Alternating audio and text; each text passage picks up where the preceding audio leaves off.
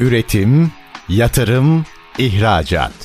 Üreten Türkiye'nin radyosu Endüstri Radyo sizin bulunduğunuz her yerde. Endüstri Radyo'yu arabada, bilgisayarda ve cep telefonunuzdan her yerde dinleyebilirsiniz.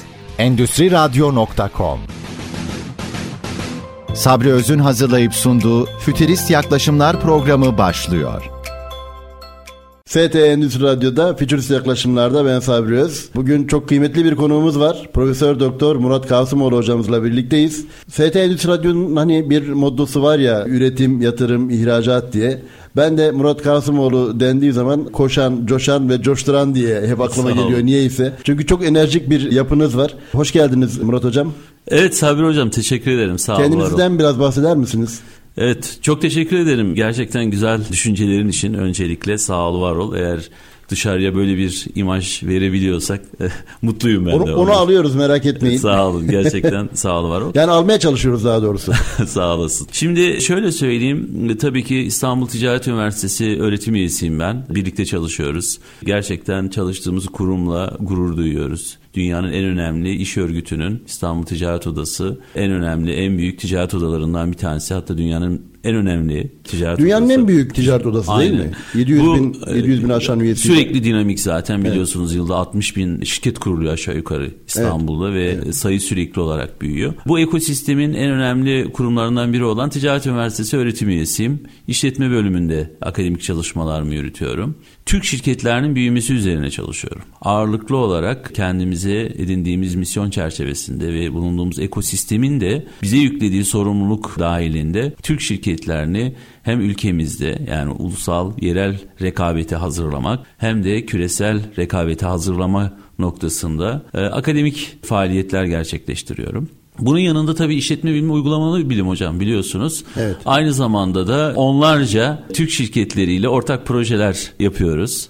Yaptık. Sadece şirketlerle de ilgili değil galiba. Evet. Yani geçmişte bildiğim kadarıyla sivil toplum kuruluşlarına da raporlar hazırlayıp Tabii. düzenlediniz. Akademik olarak değil Doğru, mi? doğru. Yol haritaları ve özellikle stratejik anlamda çalışmalar yaptınız herhalde. Evet. Doğru hocam şöyle gerçekten teşekkür ederim ayrıca da e, vurgu yaptığınız için. Yani bir Türk akademisyen olarak şunu söylemek isterim.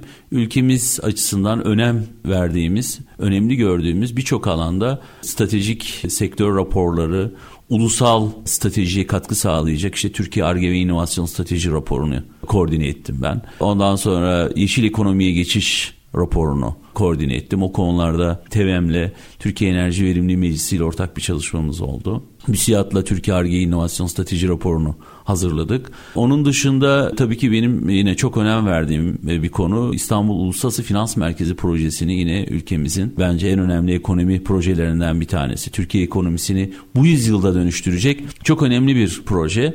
E, Bu projenin akademi koordinatörlüğünü yaptım. Bunun gibi yazdığımız yaklaşık bir yüzün üzerinde e, Maşallah. sanırım ulusal ve uluslararası hani boyutu olan akademik raporlarımız var. Hocam genç yaşta profesör olmanın tabii ki aslında bu çalışmalarınız neticesinde profesör olmuş e, olmanız ne kadar çalışmış olduğunuzu, ne kadar bu ülkenin değerlerine ve ülkenin çalışmalarına önem verdiğiniz ve bu anlamda şirketlerimize yol gösterici programlar düzenlediğinizin de bir sonucu olsa gerek herhalde. Şöyle hocam tabii ki çok e, teşekkürler. Tabii ben akademisyenlik mesleğini çok seviyorum. Şunu söylemek isterim. Hani oraya atıf yaptığın için onu da paylaşmak isterim. Üniversiteye geldiğim zaman İstanbul Üniversitesi'ne ikinci gün ben akademisyen olmalıyım dedim. Ve Allah da nasip etti. Akademisyen oldum. Dünya tekrar gelsem yine akademisyen olurum. Dünyanın en güzel mesleği benim açımdan birçok bütün meslekler çok güzel ama e, benim ideal olarak bağlandığım bir meslek akademisyenlik. Hocam, hocam yerli milli McKinsey gibisiniz. Sağ olun. Ve e, ülkemizin gençlerine dokunmak, onların Türk iş dünyasına dönük olarak hazırlanması kadar bana heyecan veren bir şey yok. Süper. Hocam son zamanlarda yapmakta olduğunuz bir çalışma var. Türkiye'de CEO yetiştiriciliği, CEO üzerine eğitimler, Doğru. programlar düzenliyorsunuz. O çalışma hakkında biraz bilgi verebilir misiniz dinleyicilerimize? Tabii ki hocam sağ olun. Ee, yine gerçekten önemli bir çalışma bizim açımızdan. Biliyorsunuz e, Sabri hocam Türkiye'de şu anda 3,5 milyon Türk kobisi var. Bu şirketler Türkiye ekonomisinin bel kemiğini oluşturuyor. Türkiye ekonomisinin üretim gücünü, Türkiye ekonomisinin ihracat gücünü, Türkiye ekonomisinin uluslararası alanda büyüme gücünü bu 3,5 milyon Türk şirketi oluşturuyor. Ve bu şirketlerimizin başarılı olması çok önemli. Hepimiz için çok önemli. Yani tabii ki hissedarlar için daha çok önemlidir evet. mutlaka. Ama şöyle söyleyeyim biz bu alanda akademisyenler olarak, bu alanlarda çalışan akademisyenler olarak hem ülkemize hem de Türk şirketlerine katkı sağlama noktasında bir takım çalışmalar yürütüyoruz. Siz de çok bu konularda önemli çalışmalar yapıyorsunuz. İşte üniversitede program açtınız. Ondan sonra lisansüstü yüksek lisans doktora programları açtınız. Biz de arkadaşlarımızla beraber hem iş dünyasından profesyonellerle hem de üniversitemizin çok değerli uzmanlarıyla beraber bu programı başlattık ve temel amacımız da az önce söylediğim gibi 3,5 milyon Türk şirketinin özellikle üst, orta ve üst düzey yönetici ihtiyaçlarını karşılamak, mevcut yöneticilerin daha verimli, daha rekabetçi bir şekilde bu şirketlerimizi yönetmeleri noktasında piyasa ihtiyaçlarına uygun, özgün, özel bir program yaptık. Şu anda da tanıtımları devam ediyor. Çok Şu anda tanıtım aşamasında evet, değil mi? şu yani? anda tanıtım aşamasında. Eğitimler henüz başlamadan anladım. Eğitimler daha önceden uyguladığımız 3 tane eğitimimiz vardı. Daha çok böyle e, şöyle söyleyeyim CFO ağırlıklı bir programdı. Finans ağırlıklı Türk şirketlerinin büyüme sürecine yönelik dizayn ettiğimiz programdı. Çok ciddi talep gördü. E, başarılı da oldu. Onun arkasından da bu programı devreye aldık ve şu anda bunu güçlü bir şekilde destekleyerek içeriksel olarak profesyonel ekosistemiyle bu programı Türk iş dünyasının hizmetine sunduk. Çok güzel çünkü hakikaten çok önemli ve Türkiye'nin gerçekten bu alanda zaten beşeri sermayeye olan ihtiyacımızı hep e, konuşuyoruz. Hep dillendiriyoruz ama beşeri sermayenin özellikle nerelerde istihdam edilmesi gerektiği ve ne şekilde değerlendireceği meselesi hakikaten Türkiye için en önemli sorunlardan bir tanesi. Yani bugün bir baktığımız zaman Türkiye'nin ana problemlerinden biri nedir dendiğinde herhalde eğitim diyor diyoruz veya işte ne bileyim ekonomi diyoruz falan ama bunların herhalde en üstünde beşeri sermayenin uygun ve verimli bir şekilde, efektif bir şekilde yerleştirilmesi söz konusu. Bu minvalde sizin yapacağınız, sizin vereceğiniz eğitimler ve şekillendireceğiniz CEO'lar, CFO'lar, efendim bu anlamda şef değil mi? C dediğimiz şey orada şef galiba. Evet, şef, aynen, aynen. Şef yani tepe yönetici aslında. Tepe yönetici. Aynen. Şefle ilgili kısacık bir fıkracık var aslında. Onu anlatayım da ondan Lütfen, sonra tabii. devam edebilir miyiz? Tabii, ben tabii, o fıkrayı çok seviyorum. Bir hayvan meraklısı var. Daha doğrusu bir kuş meraklısı varmış. O kuş satın almayı çok seviyor ve çeşit çeşit kuş biriktiriyor kendi haznesinde. Bir gün bir kuş pazarına gidiyor ve bir bakıyor ki diyor ki en güzel kuşu bana verir misiniz? Adam e, şakır şakır konuşsun falan istiyor böyle. Çok güzel bir tane Türkçe konuşan akıcı dil kullanan bir papağanı gösteriyor satıcı ve veriyor ona. Ondan sonra kaç para bu diyor. İşte bugünün parasıyla atıyorum 5000 lira. Ya diyor pahalı değil mi? Ama diyor çok güzel konuşuyor. Bak diyor memnun kalacaksın falan. Alıyor onu. Sonra evine gidiyor. Hakikaten çok memnun kalıyor. Bir hafta sonra aynı pazara, aynı dükkana, aynı satıcıya tekrar geliyor. Memnun ya artık adam müşteri. Bana diyor ötekinden bana vermiş olduğundan daha iyi bir şey istiyorum. Bana diyor daha değerli, daha kıymetli bir kuş göster. Onu da alacağım diyor söz. Bak diyor vereceğim ama diyor daha pahalı diyor. Tamam diyor göster bakayım diyor. Hakikaten bir bakıyor cıvıl cıvıl böyle kanatları şeyleri dinamizmi falan harika. Bu diyor 10 bin lira yalnız. Ya diyor 5 bin lira diyor öteki diyor. Bunun ne farkı var? Bu diyor iki dil konuşuyor. Hem İngilizce hem de diyor Türkçe konuşuyor diyor. Tamam diyor bunu da alıyorum o zaman diyor. Alıyor hakikaten bakıyor. Ondan da çok memnun. Bu sefer üçüncü hafta çok büyük bir aşk ve heyecanla aynı dükkana, aynı satıcıya tekrar gidiyor. Ben diyor sende ışık görüyorum. Mutlaka daha iyi bir şey vereceksin der sen bana diyor. Vereceğim, vereceğim de diyor. Bilmiyorum ki diyor beğenir misin diyor. Hı hı. Niye diyor çok mu pahalı? Ya pahalı tabii diyor yani 25 bin lira. Yuh diyor yani 5 dil falan mı? Yok yok diyor göstereceğim sana şimdi diyor gel bakayım diyor. Gösteriyor. Tepede böyle yaşlanmış efendim tüyleri dökülmüş, matlaşmış bir kuşu gösteriyor papağan. Ama hiç ses yok, tık yok. Ya diyor bunun neresi 20, vallahi diyor bunun 25 bin lira ederini ben de bilmiyorum diyor. Ama diyor hani sana sattıklarım vardı ya diyor. Onlar buna şef diyorlardı diyor. Çok Şimdi Çok şeflik meselesi böyle değil tabii değil mi? Yani Ya aslında yo, şöyle Sabri hocam çok gerçekten kritik bir noktaya parmak bastınız. Bugün aslında şirketlerdeki en önemli mekanizma yönetim mekanizması. Evet. Ve bu yönetim mekanizması dediğin şef karar vericiler bunlar. Yani bir şirketin hangi ürünü üreteceği, hangi pazara gireceği, kimlerle çalışacağı, tedarikçilerinin kim olacağına şefler karar veriyor. Evet. Şimdi bunların ama onlar mat değildir herhalde. Şimdi bunların kararları şirketleri derinden etkiliyor. Yani operasyon düzeyinde çalışan bir elemanın şirketle ilgili almış olduğu kararın sadece birime etkisi var. Ya da müşteriyle ilgili bir soruna yol açabiliyor. Ama senin tabirinle şefin aldığı karar bütün sistemi etkiliyor. Çünkü bunlar bir şirketin nereye gideceğini, nasıl gideceğini ve hangi yatırımları yapacağını, hangi kaynakları nerede kullanacağına karar veriyorlar. Sanırım bazı sektörlerde ekosistemi bile etkiliyor değil mi? Yani sadece o şirketi değil, o şirketin rekabet içinde bulundukları diğer rakiplerin de davranışlarını ve tavırlarını etkiliyor galiba. Öyle Şimdi değil Sabri mi? Hocam bakın e, buraya çok çok değerli bir nokta. Az önce bir şey söyledim. Türkiye'de aşağı yukarı yılda 100 bin şirket kuruluyor hocam. Bakın 100 bin şirket kuruluyor. Şirket ölüm oranlarına bakın. 15 bine yakın şirkette ölüyor. 15 bin 20 bin arası da şirketimiz hayatını kaybediyor. Şimdi bu şirketler tabii bunlar hani istatistiksel olarak somut olarak bizim masada gördüğümüz veriler. Bir de görmediğimiz veriler var. Şimdi şirketler niçin ölürler? Baktığınız zaman şirket de yaşayan bir sistem. Evet. Aslında bunun temel nedeni yanlış kararlardan kaynak. Yanlış, eksik, yetersiz, doğru olmayan şirket yönetim uygulamalarından kaynaklanıyor. Ve bunun da ana sorumlusu yöneticileri şirketlerin. Şimdi dolayısıyla hem başarılı şirketlere baktığımızda çok kısa süre içerisinde büyük değerler oluşturuyor şirketler biliyorsunuz. Yani işte bugün dünyada Google gibi, Apple gibi, Amazon gibi devletlerin üretmiş olduğu Aynen öyle. gayri safi milli hasılaya ulaşmış şirketlerden bahsediyoruz. Hatta daha yukarıda değil daha mi? yukarıda. Evet, E evet. Peki bu şirketler nasıl büyüyor? Kim büyütüyor bunları? Bunları büyüten yönetici aklı. Bakın. CEO aklı, şef aklı. Dolayısıyla bizim de hedefimiz açıkçası Türk şirketlerinin 3,5 milyon Türk kobisinin ki bunun içerisinde 1 milyonu gerçekten önemli bir tempo yakalamış, büyüme hızına ulaşmış. Türk kobisinden bahsediyoruz.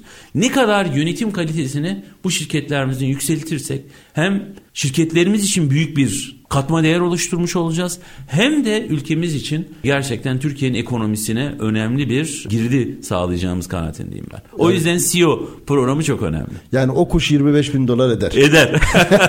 Hatta fazla eder. An- anlaşılmıştır. E, Mesaj alınmıştır Sayın Hocam.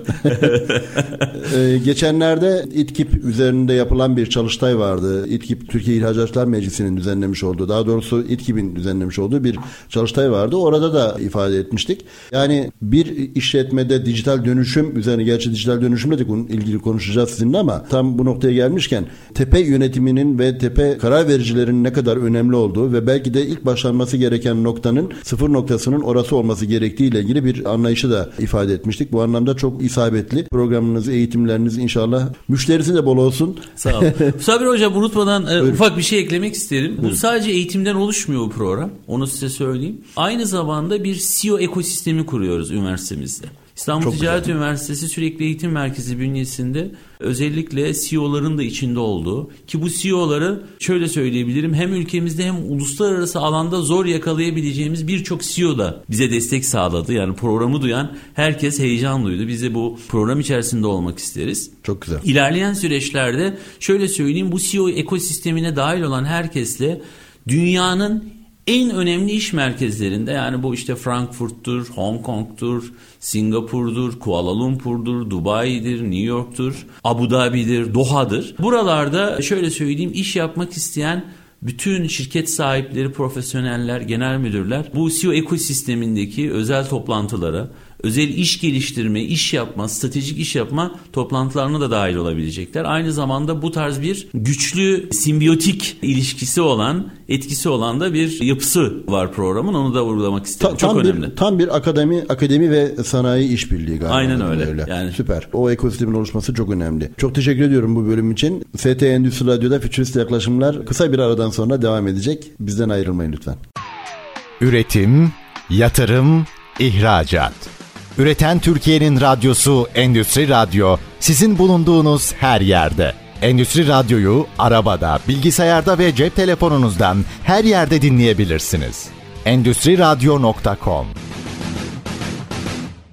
ST Endüstri Radyo'da Futurist Yaklaşımlar programımıza devam ediyoruz. Profesör Doktor Murat Kasımoğlu hocamızla birlikteyiz. Çok kıymetli bir birinci bölümden sonra şimdi ikinci bölümde sizlerle yeşil ekonomiyi konuşalım istiyoruz. Enerji meselesini konuşalım istiyoruz. Enerjinin geleceğini konuşalım istiyoruz. Futurist Yaklaşımlar adlı programımızın da temel mantığına uygun olacak şekilde bir rota çizelim istiyoruz. Hem Türkiye için hem dünya için. Sayın hocam ne demek istersiniz? Ne söylemek istersiniz? Yeşil ekonomi ve enerjinin geleceğiyle ilgili. Daha doğrusu belki şimdiki durumdan bir analizle mi başlamak istersiniz? Buyurun. Şimdi e, Sabri Hocam teşekkür ederim. Gerçekten benim için de büyük bir keyif sizlerle program yapmak ve hem ülkemiz açısından hem küresel iş dünyası açısından önemli konuları konuşmak e, çok değerli. Teşekkür ederim öncelikle davetiniz için. Burada olmaktan ben de çok büyük mutluluk duyuyorum. Biz teşekkür ediyoruz. Kırmadınız ee, biz. Sağ, sağ olun. olun. Ee, şimdi şeyi vurgulamak isterim. Tabii ki biz 2010 e, yılından beri aslında şöyle söyleyeyim Türkiye'de ekonominin, ekonomik desenin yeşil ekonomiye geçişine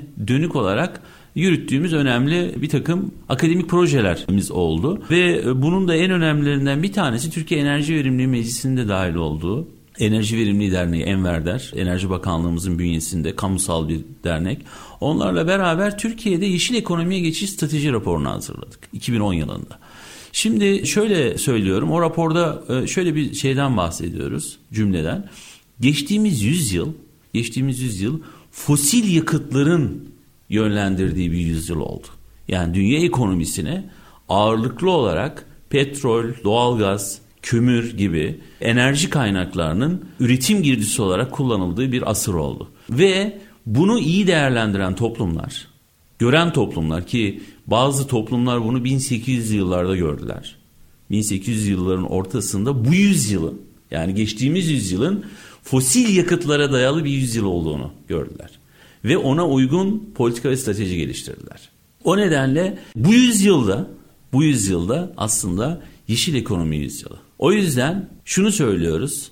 Bir akademisyen olarak şirketlerimize, kurumlarımıza dönük çalışmalar yapan bir araştırmacı olarak bu yüzyıl da yeşil ekonomi yüzyılı. Ve ülkemizin de bu konuda çalışmaları var zaten biliyorsunuz. Dünyanın bu konuda çalışmaları evet, evet. var. O bakımdan yeşil enerji, yeşil finans yani sadece olay yenilenebilir enerjiyle de ilgili değil her alanın yeşili baktığınız zaman. Her ya alan. Sürdürülebilirliği her alana taşımak. Sürdürülebilirliği her alana taşıyan anlamda. bir yüzyıla girdik. Taşımak zorunda olduğumuz bir yüzyıla girdik. Aksi takdirde zaten sönümleniyorsunuz. Rekabet amacınızı kaybediyorsunuz. Hocam sadece Toplumsal faydayı değil. kaybediyorsunuz. Evet. Ayrıca hani arzu ederseniz birazdan da gelir. Sadece sönümleme Lütfen. değil. Son bir rapor okudum. Bu dönemde yakın zamanda yani iki yıl içerisinde dünyada çevre riskleri bir numaralı gündem olarak gösteriliyor. Çevre riskleriyle de kastettiğimiz iklim, işte endemik bitki türlerinin yok olması, evet, evet. yağışlar, ondan sonra dünyanın döngüsünün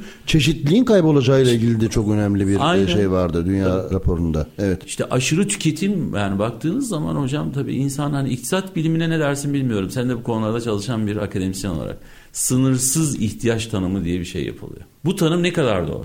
Bunu Adam Smith yaptığından beri rahmetli Profesör Doktor Sebahattin Zaim'in Allah rahmet eylesin. E, evet Allah rahmet eylesin. Evet. Onun tanımlaması bize daha yakın geliyordu. Yani evet. ne ekonominin tanımında Adam Smith'in işte sınırsız insan ihtiyaçlarını karşılayacak sınırlı kaynaklar tanımlamasına tam tersi diye yaklaşır hep ve aslında insan ihtiyaçları sınırlıdır. Evet. Kaynaklar sınırsızdır diye bakar. Yani insana aslında hani sınırsız ihtiyaç dediğimiz Biraz zaman oraya doğru mu yak? Bu sefer insanı aşırı tüketim çılgınlığına götürüyor görüyoruz. Evet. Ve tabii ki bu süreç şöyle söyleyeyim baktığınız zaman işte bugün toplumları dünyayı bu hale getirdi. Yani insandaki açgözlülük gerçekten sınırsız tüketim tutumu diyeyim ben. Evet. Yani sonuçta insan aslında akıllı bir varlık ve her şeyini planlayabiliyor. Neye ihtiyacının olup olmadığını gayet iyi biliyor. İnsanın sınırsız değil, sürekli yenilenen ihtiyaçları evet. var. Sadece. Tüketim ve tüketim davranışları da aslında galiba tüketici davranışları da galiba bunu tetikliyor değil mi? Yani mesela işte yine klasik dönemler şimdi madem açtınız. Can Baptista Say dönemlerindeki o şeyi düşünüyorum şimdi. Ne üretirseniz üretin alıcısı vardır mutlaka. Yani Hı. yeter ki arzunuz olsun. 1929 büyük buhran da zaten böyle geldi diye hep okuruz anlatılır literatürde de. Hatta Ford'undu galiba değil mi? Siyah olduğu müddetçe istediğiniz araba rengini yani, seçebilirsiniz. Meşhur T modeli ben... biliyorsunuz. aynen, aynen. evet. Çok doğru. Ama şimdi bugün herhalde müşterinin de yani özellikle büyük verinin kullanılmasıyla herhalde müşterinin talepleri, müşterinin düşünceleri, müşterinin istedikleri analiz edilip ona göre tak diye onların önüne çıkartılıp ve tüketimi coş coşturan, devam ettiren, sürekli kılmayı amaçlayan bir anlayışla üretim devam ediyor anladığım kadarıyla. Şimdi ee, tabii ki bir o hocam bu tabii son yüzyılda yani fosil yakıtlı üretim anlayışı ve üretim modeli dünyanın doğal dengesi üzerinde çok ciddi etkiler oluşturdu. Karbondioksit oranı ile beraber e, baktığınız zaman bu 450 ppm hedefi var biliyorsunuz. Bu yeşil ekonomi ve dünyanın sürdürülebilirliği açısından. Evet. Bu indikatörler, bu veriler çok riskli bir şekilde e, yükseldiği görülüyor. Ve tabii bütün bunları gören politikacılar, devlet adamları tabii ki bütün dünyada tabii, bu, bu, şunu da belirteyim. Yani bu konuda bizim hiçbir suçumuz yok. Biz çevreye zarar veren bir toplum değiliz, ülke değiliz. Yani şöyle söyleyeyim. Gelişmekte olan ülkeler için genelde bu söylenen söylenebilecek yani bir şey değil Ama mi? gelişmiş ülkelerin aslında oluşturduğu bir durum baktığınız Aynen. zaman. Şimdi biz çok üretmişiz e, sera gazını. Hadi hep beraber kısalım diyorlar. Hep beraber kısalım. aynen aynen. Faturayı faturayı bütün herkese kestiler. Fethi Ağlar hocamızın, Doktor Fethi Ağlar hocamızın ifade ettiği bir şey vardı da çok hak veriyorum aslında ona zaman zaman. Özellikle bu Rusya-Ukrayna e, meselesinden sonra enerji darboğazının oluşması ve Avrupa'daki enerji kıtlığı, enerjinin, enerji arzının zayıflaması aslında onların tekrar nükleer enerji alternatiflerine geri döndüreceğiyle ilgili. Hatta geçenlerde galiba Londra'da, Almanya'da falan yürüyüşler oldu bununla ilgili. Yani kömür ve efendim nükleer enerji konusunda tekrar geriye dönme konusuyla ilgili ciddi insanların da tepkileri var. Ama yapacak da çok fazla bir şey yokmuş gibi sanki. Ne diyorsunuz bu? Hocam yani fit for 50 yo, yo, gerçekten deniyor. çok önemli bir soru. Ben şahsen şöyle söyleyeyim. Artık bir kez bir geri dönüşü olmayan bir yoldayız. Çok net. Yani genelde bu ortaya çıkan gelişmelerle beraber tekrar fosil yakıtlara vesaire yüklenilecek gibi bir şey oluşturuluyor ama asla doğru bir şey değil. Anladım. Çünkü şu an dünyada devletlerin araştırma bütçelerine baktığımız zaman, ARGE bütçelerine baktığımız zaman hidrojen temelli, yenilenebilir enerji kaynakları temelli ya da mevcut fosil yakıtları daha temiz enerji olarak kullanmaya dönük yatırımlar ön planda. O bakımdan yani artık konvansiyonel Hani tabii ki kullanılabilir. Yani fosil yakıtlar da kullanılacaktır. Çünkü sonuçta dünya ekonomisi büyüyor. İnsanların sınırsız ihtiyaçlarını karşılamak için hala üretime devam ediyor. Şimdi dolayısıyla böyle olunca doğal olarak ülkelerin ARGE bütçeleri bu konuda daha temkinli ve doğru alanlara kaymaya başladı. Yani ben e, şöyle söyleyeyim. Geçen Almanya'daydık ve bütün Alman devleti üniversitelere hidrojen temelli ve enerji depolama alanlarında müthiş bir teşvik ve destek sağlıyor. Şimdi o nedenle bu süreçte ülkeler açısından, ülkemiz açısından en önemli konu bence e, temiz, sürdürülebilir, e, Türkiye ekonomisini orta ve uzun vadede destekleyen, Türk şirketlerinin üretim girdilerini orta ve uzun vadede destekleyen girişimcilere girişimlere öncelik etmemiz lazım. Burada çok kritik bir nokta var. Bütün şirketleri etkileyeceği için söylemek isterim. Bugün bugün birçok banka artık şunu açıklamaya başladı Sabri Hocam. Diyorlar ki biz konvansiyonel yatırımlara kredi vermiyoruz. Yani ben termik santral evet. yapacağım dersen bugün kredi bulma şansın yok. Ve Avrupa'da ihraç edilen bondların tahvillerin yüzde 26'sı green bond hocam. Ne demek? Evet. Yani aslında şu anda dünyada oluk oluk yeşil ekonomiye dönük bir finans akışı var, yatırım akışı var. Evet. Bu onun göstergelerinden bir tanesi.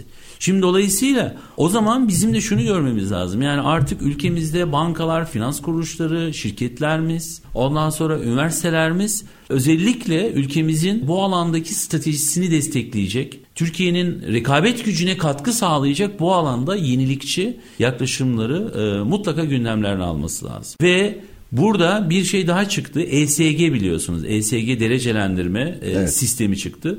ESG'nin de hani malum bu işte E çevre, e, S sosyal yani toplumsal katkı, G de şirketlerin şeffaf ve açık yönetimi. Eskiden yine geleneksel ekonominin tanımında biz şirketlerin kar etmesini yeterli buluyorduk biliyorsunuz. Evet. Yani bir şirket kar ediyorsa sosyal temel fonksiyonu yerine getirmiş bir anlayışla biliyorsunuz. Temel sosyal sorumluluğunu yerine getiriyor diye düşünüyorduk. Öyle akademik yorumlar yapıyorduk. Ama bugün artık bu tanım geride kaldı. Evet. ESG ile beraber yani çevreyi, toplumu ve iyi yönetimi, iyi yönetişimi gerçekleştiremeyen şirketlerin yatırım finansmanı, proje finansmanı ve büyüme finansmanı bulma şansları azaldı, azalmaya da devam ediyor. Bakın evet. az önce söylediğim veriyle bunu süperpoze ettiğimiz zaman %26 tahvil ihracı green diyorum. Yeşil tahvil. E o zaman yani senin şirketinin eğer çevreyle ilgili puanı, toplumla ilgili puanı, yönetimle ilgili puanı kötüyse sen bu yeşil finanstan yararlanamayacaksın. Vermiyor çünkü. Anladım. Birçok banka bunu desteklemiyor. O bakımdan yeşil ekonomiye geçiş, yeşil enerji üretimi, temiz enerji üretimi bugün en kritik konulardan bir tanesi. Peki bu aranda aslında gelişmiş ülkelerde hala buna direnç de var anladığım kadarıyla. Yani mesela Trump dönemini biliyoruz şimdi. Gerçi Biden onu tersine çevirdi. Evet. Ee, tekrar imza attı Paris Sözleşmesi'ne ama yine de Trump döneminde ortaya konulan irade aslında üreticilerin tersi bir duruma daha yaklaşıma tersi bir durumdaki yaklaşıma daha fazla rağbet etmelerini ifade eden bir tutumdu. Yani işte Paris Anlaşması'na onay vermiyor olması aslında sera gazının veya işte bugün mesela Avrupa Avrupa'nın ortaya koyduğu Green Deal anlaşmasıyla mutabakatıyla bir anlamda Fit for 55 deniyor işte 2030 yılına kadar %50-55'in bertaraf edilmesi meselesi. Bu ortaya konulan hedefler sizce mesela hem Türkiye özelinde hem de dünya genel için ne söylersiniz? Tutulabilecek hedefler midir sizce? Şimdi Sabri Hocam tabii ki dünyanın yerleşik yapısını bir günde değiştiremezsiniz. Yerleşik endüstrilerini bir günde dönüştüremezsiniz. Yani işte otomotivde olsun başka alanlarda olsun. Bunlar yıllara saran büyük bir dönüşüm projesi. Yani dünyanın ekonomik deseni, dünyanın mevcut konvansiyonel üretim deseni son bana sorarsanız 30 yıldır değişiyor. Bakın, evet. 30 yıldır dönüşüyor. Bunların farkında mıyız değil miyiz bilmiyorum. Ben şunu söyleyeyim. Mesela 2006 yılında Amerika'da işte bu Detroit tarafına bir ziyaretim olmuştu. Orada birçok endüstriyel tesisin kapandığını görmüştüm anlayamamıştım. Onu söyleyeyim yani. Bugün 2023'teyiz 2006'dan bahsediyorum. Ve şunu söyleyebilirim. Dünya devi şirketler aslında 90'lı yılların ortasından itibaren bunları görüp politikalarını revize ettiler bence. Evet, evet. O bakımdan bizim de bunları görmemiz lazım. Buna uygun yaklaşımlar geliştirmemiz lazım. Sorunuza gelince şunu söyleyeceğim. Hani her zaman politikada popülizm var. Yani Trump işte neredeyse çelik üretimini Amerika'da yeniden yani böyle bir şey Tabii yok baktığınız zaman. Şimdi Gümrük vergilerini artırarak öyle bir e, yani yola gitmişti. Do, do, dolayısıyla hani bu, bu tarz söylemler, bu tarz yaklaşımlarla ben şahsen sadece e, siyasi bir günü, günü kurtarmak adına yapılacak. siyasi bir güç ve otorite Trump'ın da zaten yaşı da belli bir noktaya geldi. Yani Amerikan ekonomisini o kadar tersine götürecek e, bir zamana ba- sahip. Bazı tersine çevirdi ama. Evet. Yani, yani dediğim gibi de bunlar söylem hocam. Yani bu söylemlerin eyleme dönüşmesi başka bir olay. Siyasette her zaman söylemler vardır. Tabii ki Trump bazı eylemler de yaptı göstermek için. Yani kanıt koymaya çalıştı ortaya ama şahsen hani Küresel gelişmeler bunu destek. Hocam çok kısa TOG ve elektrikli araçlar için Türkiye için ne söylemek istersiniz? Valla ben öncelikle ülkemde böyle bir teknoloji yatırımının yapılmasından büyük gurur duyuyorum. Ülkemiz için özellikle zamanlama açısından muhteşem bir giriş bence. Türkiye'de çünkü şöyle söyleyeyim geleneksel otomotiv endüstrisi de dönüşüyor. Bu aftermarket hikayesi biliyorsunuz. O bakımdan Türkiye'nin bu konuda muazzam bir altyapısı var, know-how var, birikimi var. Bizim özellikle bundan sonra TOG'la beraber bu piyasada ki oligopol piyasası otomotiv sektörü biliyorsunuz bu piyasada var olması için başlatılmış muazzam bir girişim.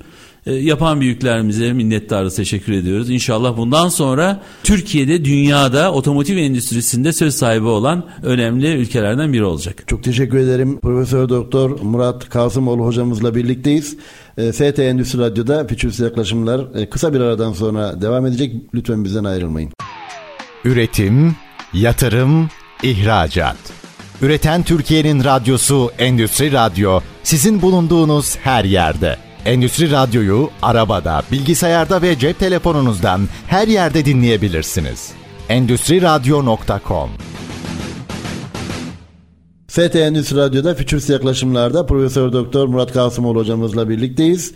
Söyleşimize devam ediyoruz. Çok keyifli gidiyor. Murat hocam birinci bölümde biraz CEO üzerine sohbet ettik sizinle. Sizin yaptığınız çalışmalar üzerine konuştuk. Özellikle Access tarafında neler yapmak istediğinizle ilgili bilgiler almıştık. Muhteşem bir ekosistem oluşturacaksınız diye ümit ediyoruz. İnşallah hayırlara vesile olur. Toplumsal faydayı ortaya çıkartan çok önemli bir çalışma olduğunu e, vurguladınız. İkinci bölümde sizin enerji tarafında da çalışmalar yaptığınızı bildiğimiz için enerjiyle ilgili biraz e, şöyle e, yorumlarınızı aldık. Özellikle fütürist yaklaşımlar nezdinde ileriye dönük ne gibi sorunlar ya da neler bizi bekliyor konusunu biraz konuşmuş olduk. Şimdi yine çok önemli bir konu ve sizin de hem birlikte yazmış olduğumuz kitaplarda da bölümlerini yazdığınız hem de üzerinde çokça çalıştığınız bir alan olarak dijital dönüşüm üzerine sizinle sohbet etmek istiyoruz. Dijirati olgusu var sizin ortaya koyduğunuz Doğru. ortaya attığınız, literatüre kazandığınız bir tabir. Efendim nedir dijirati, dijital dönüşüm nasıl olur, nasıl olmalıdır? Zaten fütürist yaklaşımlar deyince de en temelde bu dijital ve teknolojik dönüşümlerden bahsediyor durumdayız ama siz nasıl görüyorsunuz? Buyurun.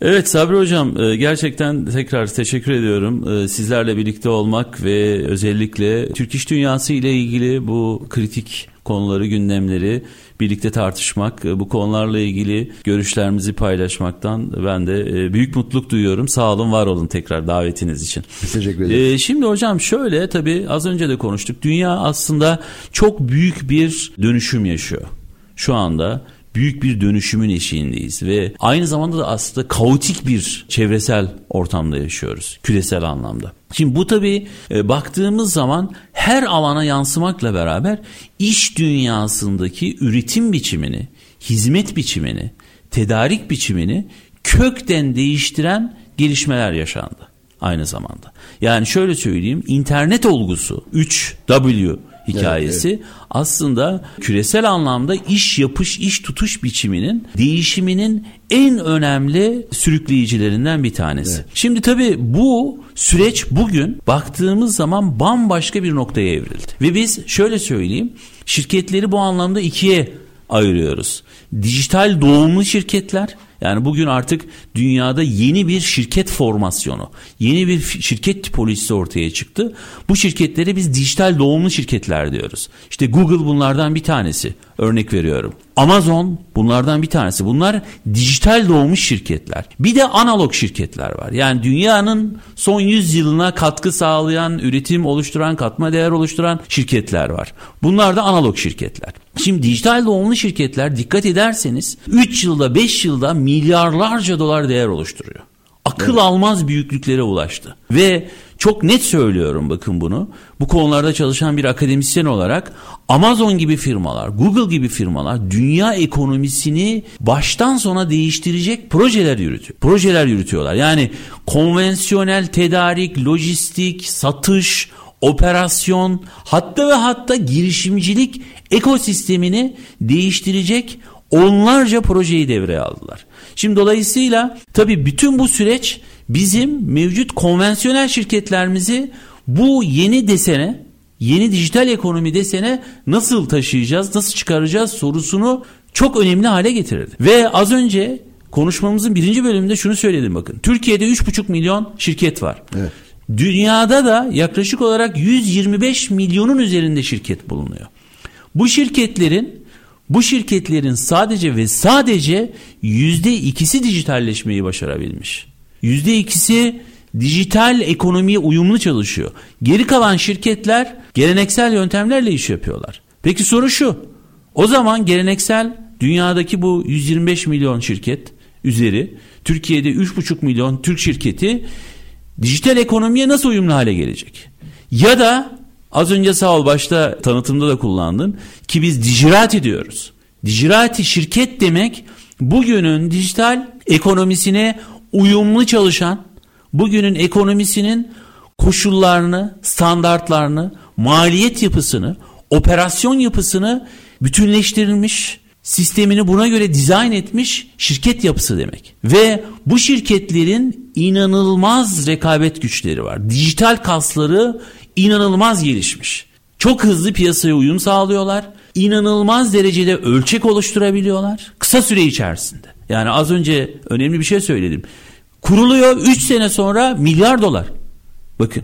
Evet, evet. Geleneksel sektörlerde, geleneksel ekonomide, analog şirketlerde bunu yapmak mümkün değil. Ama burada burada bu yapı dijital ekonomi yani dijirati şirket konseptinde müthiş bir dönüşüm yaşanıyor. Bununla ilgili çok ufak bir örnek vereceğim. Apple herkes tarafından bilinen bir şirkettir bakın. Buyurun. Sabri Hocam.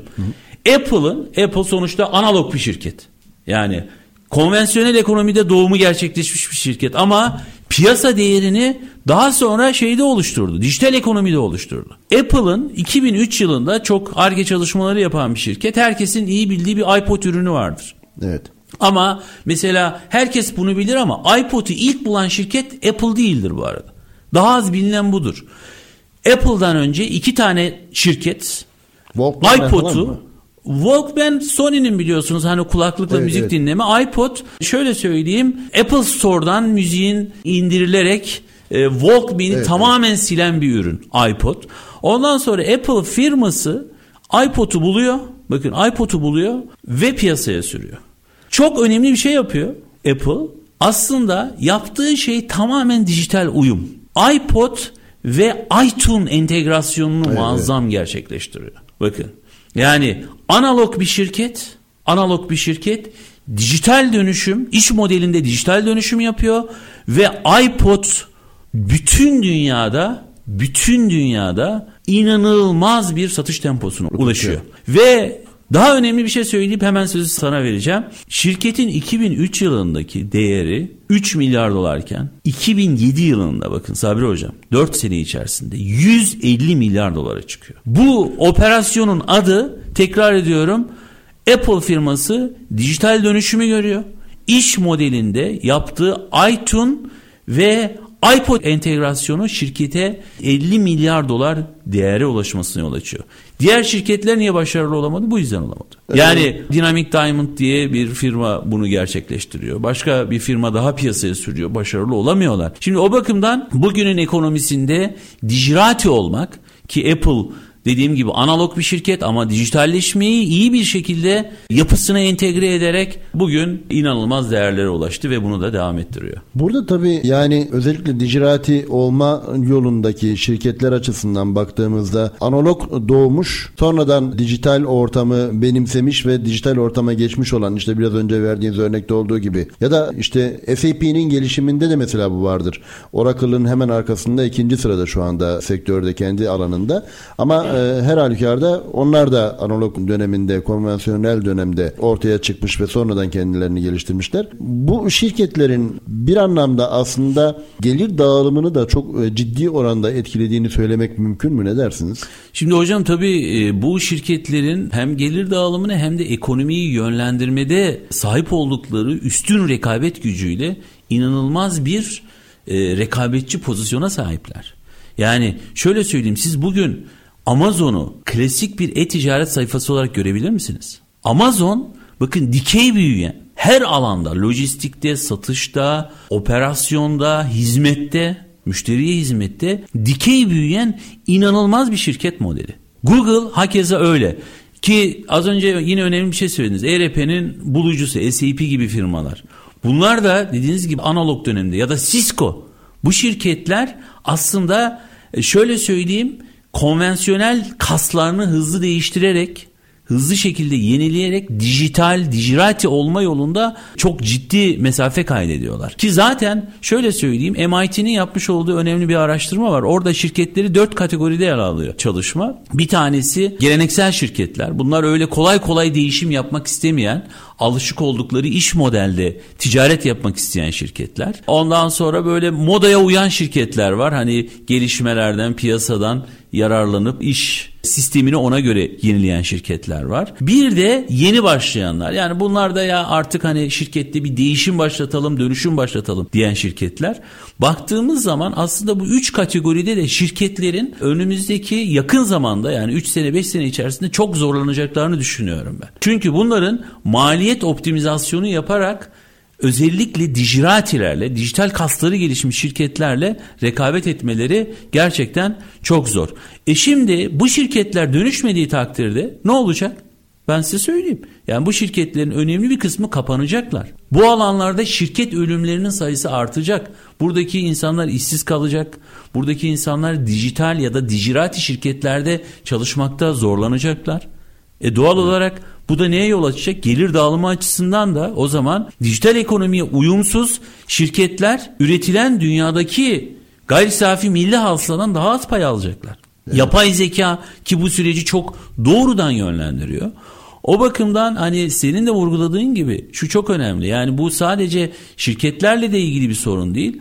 Toplumda kaynakların dağılımı açısından da stratejik evet. bir önem taşıyor. Biraz onun üzerinde vurgu yapmak istemiştim aslında. Yani kaynakların kullanımı noktasında bir eşit olmayan ve adaleti tabii ne şekilde tanımladığımıza bağlı ama hani en azından gelir tarafına baktığımızda gelir dağılım adaletini ne şekilde etkiliyor diye baktığımızda hakikaten işte biraz önce sizin de ifade ettiğiniz gibi bazı markaların e, ülkelerin gayri safi milli hasılalarını aşan değerlerde bugün piyasa değerlerinin var olmuş olması bu soruyu ve sorunu ister istemez insanın aklına getiriyor. Hocam Sabri e, hocam dijital koloniler oluştu artık. Bakın, evet evet. Ben çok net söyleyeyim. Siz de bu konularda çalışan bir akademisyensiniz. Bu dijital koloniler artık dünyanın geleceğine neredeyse karar veren, yön veren yani e, bugün işte Facebook, Instagram, Google, evet. başka platform bunlar artık dijital koloni bilmiyorum. Hani geleneksel anlamda tabii kalmakta ısrar eden şirketler biraz önce sizin de ifade ettiğiniz gibi Hı. o kolonilere, o kümelenmelere girmedikleri müddetçe kaybedecekler öyle gibi gözüküyor. Aynen. Geçenlerde Sanayi Politikaları ve Teknoloji Yönetiminde ilk doktora mezunumuz olan bir arkadaşımız Adem Kayar, Doktor Adem Kayar. Aa, Adem çok verelim. değerli bir öğrenci. Adem, Adem'in de yaptığı bir tez vardı, savunduğu bir tez vardı. Tezinde ifade ettiği şey aynen şuydu. KPI değerlerinin, OEM değerlerinin dijital olmak veya olmamak arasında belirli sektörlerde nasıl değiştiğini ortaya koyuyor ve muazzam bir farklılaşma var. Yani çok, doğru. çok ciddi bir farklılaşma var. Dolayısıyla hem enerji verimliliğinde, kullanılan kaynak verimliliğinde, kapasite kullanım oranında vesaire gibi konularda dijitalleşmeye dönük e, yapılan yatırımlar ve yapılan düzenlemeler, değişimler, dönüşümler ciddi anlamda şirketleri etkilediğini de ortaya koymuştu. Hocam şöyle söyleyeyim o çok yine önemli. Dijitalleşme aynı zamanda sürdürülebilirlikle de çok yakından ilgili. Evet. Yani şöyle söyleyeyim iyi bir şekilde operasyon sistemini dijitalleştiremeyen şirketler yeşil ekonomiye de uyumlu hale gelemiyorlar. Gelemeyecekler. Çünkü neden? Konvansiyonel, geleneksel Aynen. üretim girdileri ve operasyonları hem maliyetlerini yükseltiyor. Öbür taraftan da yeşil ekonomiye de uyumlu olmadıkları evet. için bu sefer ikili bir sıkıştırmayla karşı karşıya kalacaklar. Oysa dijitalleşmiş şirketler şöyle söyleyeyim daha hızlı, daha çevik, daha düşük maliyetli operasyon yapma gücü elde ediyor. Bakın şimdi bir işte SEO programını dijital platform üzerinden yürütüyoruz. Orada accessland.live diye bir eğitim platformu üzerinden bu projemizi yürütüyoruz. Gerçekten bir yerli girişimci tarafından başlatılan bu çalışma proje bizim için çok kıymetli. Şimdi orada şöyle bir proje yürüttük. Baktığınız zaman Nihal Hanım bize şunu söyledi. Dedi ki hocam 1 milyon insanla bu program üzerinden dijital zirve yapabilirsiniz. Süper. Şimdi sana soruyorum hocam. 1 milyon insanla bakın. Şu anda 500 kişiyi toplamanın maliyeti nedir? Valla yani 3,5 milyon zaten şirket var Türkiye'de. Yani hayır yani 500 kişiyle bir toplantı yapsak şirketlerin geleceği işte büyümesi tabii, tabii. şusu busu 1 milyon TL'lik maliyetten bahsediyoruz. Ama 1 milyon insanı toplamanın dijital platformda hiçbir maliyeti yok. Evet. Bunun binde biri bile değil. Yani. Bu yüzden biz Metaverse ortamında programlar ve şeyler yapıyoruz. Toplantılar yapıyoruz. Kıymetli hocam sohbet çok güzel. Söyleşiniz çok Sağ olun. güzel. Bizim ee, için de ee, büyük bir keyif oldu. Bilgi ve değerlendirmelerinizden, deneyimlerinizden müstefit oluyoruz hakikaten. İstifade ediyoruz. Aslında kamu tarafında da Dicirati'yi sormak isterdim ama zamanımız da oldu işin açığı. Son evet. birkaç şey söylemek isterseniz buyurun. Ondan sonra da programımızı kapatalım yavaş yavaş. Değerli hocam ben çok çok teşekkür ediyorum. Gerçekten ülkemizin tabii ki çok özel bir yılı içerisindeyiz.